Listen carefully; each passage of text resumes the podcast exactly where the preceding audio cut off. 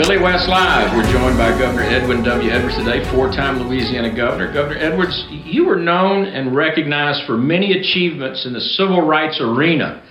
Your administration created the first Director of Minorities Affairs position, and you named a man that I highly respected, A.Z. Young, as your original leader of that arm of your administration. You also made sure that Louisiana hired black state troopers for the first time in state history. Are race relations better in Louisiana today as opposed to 1972 when you first entered the governor's mansion? Oh, I think so. And that's a credit to, the white people as well as the black. And A.Z. Young, talk a little bit about him and his leadership in the civil rights arena in Louisiana in the 60s and 70s. Well, he was a, a leader in that regard, and I, I gave him every opportunity to use his influence and his intelligence to make things better for everybody. And he did a good job. He, he was a fine man and, and a great example for uh, Louisianians all around. And Governor, why? What's happening in America? Why is there so much racial strife in America today? And, and how do we try to bring the races and just everybody together? How do we make that better? I, I, I don't have an answer for that. It ought to be better because whether you're black or white or yellow or green, we all have the same problems. If you stick a pin in me, I bleed, and the blood will be red. No matter what color your skin is, what's inside of it is all the same. Yes. Uh, some other names just from, from the past that I know you dealt with, and they were friends of yours through the year. Joe Delpit, Greg Tarver, Sherman Copeland, Dutch and Marc Morial, Ed Lombard, and even Cedric Richmond today. And I, again, previously mentioned A.Z. Young. They were leaders both historically and in current times. Uh, if you had one message for them, the, the, the ones that are still with us, uh, about how to make Louisiana and the United States better and move forward, what would that message be for those leaders? Keep trying and recognize that we all have problems and we need to work together. And, and Governor Edwards, what what are your views on all the different states in the country that are attempting to enact the, this, this severe legislation that would restrict many Americans' access to the ballot box? Well, that's another example of, of wrong attitude about people who are black or, uh, or Mexican. Mm-hmm. And instead of trying to hurt people to, to, to vote, we ought to make it easier. Of course. And I, I and you and many others have been fighting voter suppression since the early right, 80s. Right. Um, and I, I was going to ask you, I mean, shouldn't we be making it easier to vote, especially with the technology of today, the, the, the iPhones, the different ways that we can all vote and communicate? That, that allows us to, to vote maybe in a lot of different ways that people couldn't imagine years ago. But with the technology today, obviously ensuring that only eligible American voters vote, uh, while of course protecting the integrity of the vote, Shouldn't that be maybe the highest priority in the country? I, I think you're exactly right. And the, the House resolution that's, that's been proposed that for some reason the Democrats have not been able to pass yet, would, would you do you believe that's important legislation to protect the I right to vote? So I really do. I think it, it's it's an expression of what the attitude ought to be. Well, we got to make it easier to vote, not harder. Right. Obviously, protecting the integrity of the elections, and uh, all Americans want only one man, one vote. Eh, but there's different ways, I think, with uh, retina scans. There's different identifications we can use in technology to ensure that nobody can vote twice and that only eligible registered Americans can vote. But that seems too easy. I don't know why there's that big a debate. I don't know. But I, I, I believe 45 states have taken some steps backwards make it harder for people to vote, and that's ridiculous. It, it, it is, in my view, as well, and I, I appreciate your thoughts on that matter. But, Governor, through the years, you were always, uh, especially early in your earliest two administrations for sure, trying to attract business to Louisiana. And one of the struggles we have uh, with petrochemicals and timber being our big industries in Louisiana is attracting other Fortune 500 companies. How can Louisiana become more attractive to business? And create an environment that keeps our best and brightest young minds and workers from leaving Louisiana, which I know you have griped about for years. Oh, yeah. How do we well, do that? I think we've been we've become too reliant on oil and gas and minerals, and not enough on education and doing things that are not related to that. Because it's an opportunity there, but we don't, we didn't, we never did pay enough attention to that. You were always a proponent of teachers and always a proponent of higher education, but also the Vo-Tech system. You, you were instrumental in increasing funding for Vo-Techs Always. in higher education. How could LSU, being a land and sea grant institution with the many resources that come with that from, from the federal perspective, how can Louisiana use LSU and the University of Louisiana system as well as an economic engine, much like North Carolina has done, to use that higher education system to draw business to Baton Rouge area, New Orleans area, and Louisiana in general? How do we do that, Governor? There's there's got to be a map. It's hard for me to say, but North Carolina did a great job of that, and it's paid off. And we ought to be more interested in that. Yeah, the research triangle in the Raleigh Durham area has just sprouted thousands of jobs uh, in North Carolina, And especially in technology. Right. Non-polluting jobs. Yeah, technology field and those things we can do here. Obviously, you, you've also been concerned about the environment uh, through your, your career as well, which all of us in Louisiana take our natural resources. Uh, we're very proud of them and want them protected, but we also need industry. So there's a balance, and we've got to find it. Uh, I know it's difficult. Um, but, Governor, a, a, person that was a political rival of yours, to go back and use that term we used earlier, was Dave Treen.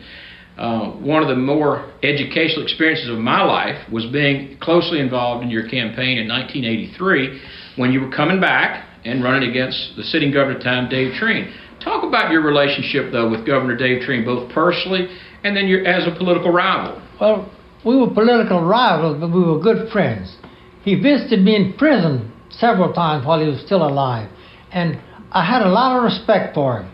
He was a very, very, very, very simple, but a very loyal friend. And he was just a decent human being. Decent human being. And he was was he the kind of guy you could have a a general policy disagreement with, uh, and yet go out to dinner with at right. night? I, I'm a great admirer of his. Well, and I know that uh, you know through the years you remained friends with him until his death several years ago. But you you remained friends with him right. even late in your life. All right. Yeah, and I want to I have to ask you about governors of today, John Bel Edwards. I, I want to get your thoughts about Governor Edwards, the job he's doing, and then the challenges that lay ahead for him. Well, I think he's doing a good job, and I'm very proud of him. We're very distantly related, not very close, but long distance. But uh, I like to tell people now he's my first cousin. you know, Governor Edwards has, uh, uh, uh, you know, in, in, your day, you know, it wasn't so much of a Democrat Republican divide as it was a philosophical divide. But now he's got a very entrenched Republican legislature that makes it very difficult for him to pass and he, he doesn't get much help from them. No, and, I, I, don't see much in a way where they're finding no. common ground uh, to discuss and solve problems for Louisiana people.